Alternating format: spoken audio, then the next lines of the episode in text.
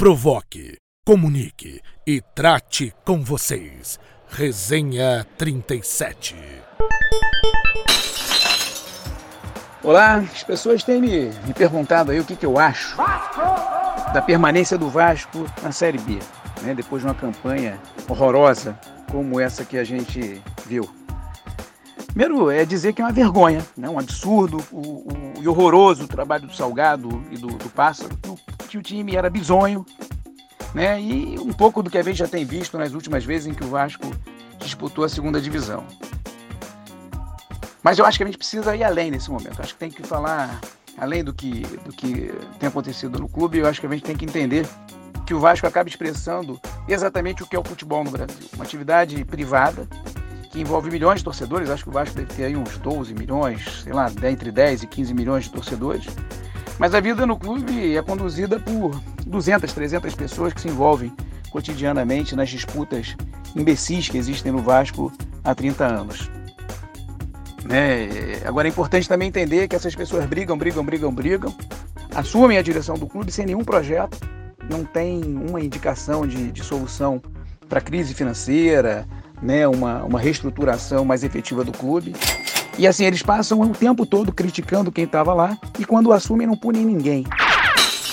Agora mesmo, enquanto os que ainda integram a direção do clube pensam em promover algumas mudanças, anunciar nomes, algumas medidas que não levam nenhum tipo de esperança para o torcedor vascaíno, alguns outros grupos começam a falar sobre quem sucede o Jorge Salgado, quem poderia suceder o Jorge Salgado na missão de conduzir o Vasco no final dessa gestão, enfim, mas assim como das outras ocasiões, a gente não percebe nenhuma proposta estruturada de solução para as mazelas do clube. Não tem uma saída financeira, não tem uma proposta de gestão diferenciada, ou seja, é mais do mesmo, mais confusão política, mais problemas internos, sem que a gente perceba efetividade nas movimentações de quem está no clube e de quem está fora, né?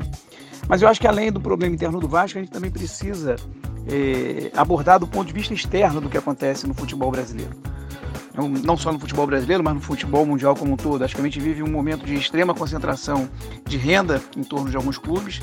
Isso tem condenado a maioria dos outros que participam dessas competições um papel secundário, coadjuvante nas competições que são disputadas, né? Isso é claro no futebol mundial como um todo, em que as coisas se concentram especialmente na Europa e mais especificamente na Espanha, na Inglaterra e na Alemanha.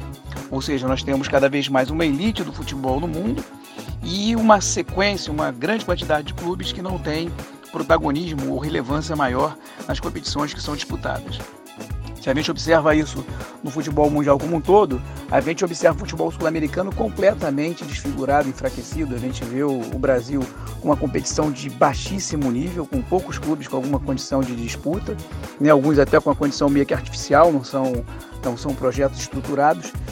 E a gente vê um campeonato brasileiro completamente, na minha opinião, pouco atrativo. A grande atração do Campeonato Brasileiro deixou de ser a competição, a disputa pelo título, e uma competição por vaga na Libertadores, vaga na Sul-Americana, não cair, acaba que essa também é um grande vilão do Campeonato Brasileiro. A angústia dos clubes grandes, como o Vasco, como o Cruzeiro, como o Palmeiras também, que já viveu essa situação. Os grandes clubes do Brasil preocupados em cair numa competição ridícula, como é o Campeonato Brasileiro, para disputar uma Série B, que é pior ainda.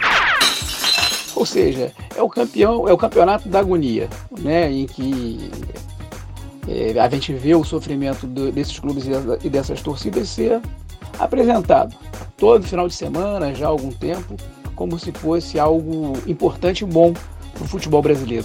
Acho errado, acho que esse processo de 4 serem rebaixados em 20, um erro. Eu acho que no máximo deveria ser 2 clubes a serem rebaixados, mas é da maneira como a Globo e a CBF encontraram de viabilizar economicamente a Série B e estruturar o futebol brasileiro, né? Posso falar também desse mecanismo do calendário brasileiro, do futebol brasileiro, em que, por exemplo, os clubes que disputam a Libertadores, quando são eliminados precocemente, vão disputar a Sul-Americana. Os clubes que participam dessas competições internacionais entram somente na fase final da Copa do Brasil, o que, na minha opinião, é um erro. Né? Nós temos aqui campeões da Copa do Brasil que disputaram 5, 6 jogos. Né? E que, na minha opinião, vai diminuindo a possibilidade que esses outros clubes tenham nessa competição uma oportunidade de se reestruturarem, de voltarem a vencer, de alcançarem outra condição dentro do cenário esportivo brasileiro. Mas esse tipo de coisa tem se tornado muito frequente e a garotada, principalmente essa galera que acompanha o futebol mais recentemente, acha isso normal. Acho errado. Acho que nós precisamos passar por um processo de reconstrução de alguns parâmetros que foram perdidos no futebol brasileiro.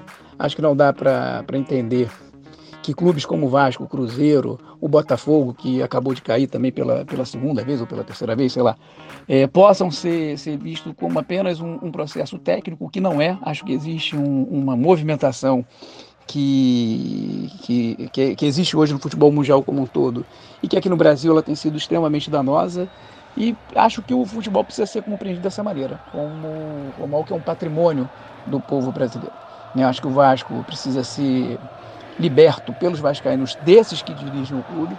Não é possível que durante tanto tempo essa turma continue sugando o clube dessa maneira, colocando seus interesses à frente dos interesses do clube, e acho que a sociedade brasileira também precisa refletir sobre o que está sendo feito com o futebol brasileiro, no sentido principalmente de proteger os clubes centenários. Enfim, no mais, são as minhas saudações vascaínas, e que a gente tenha, em algum momento, alguma esperança de que o Vasco volte a ter o papel que já desempenhou no futebol mundial e brasileiro. Provoque, comunique e trate com vocês. Resenha 37.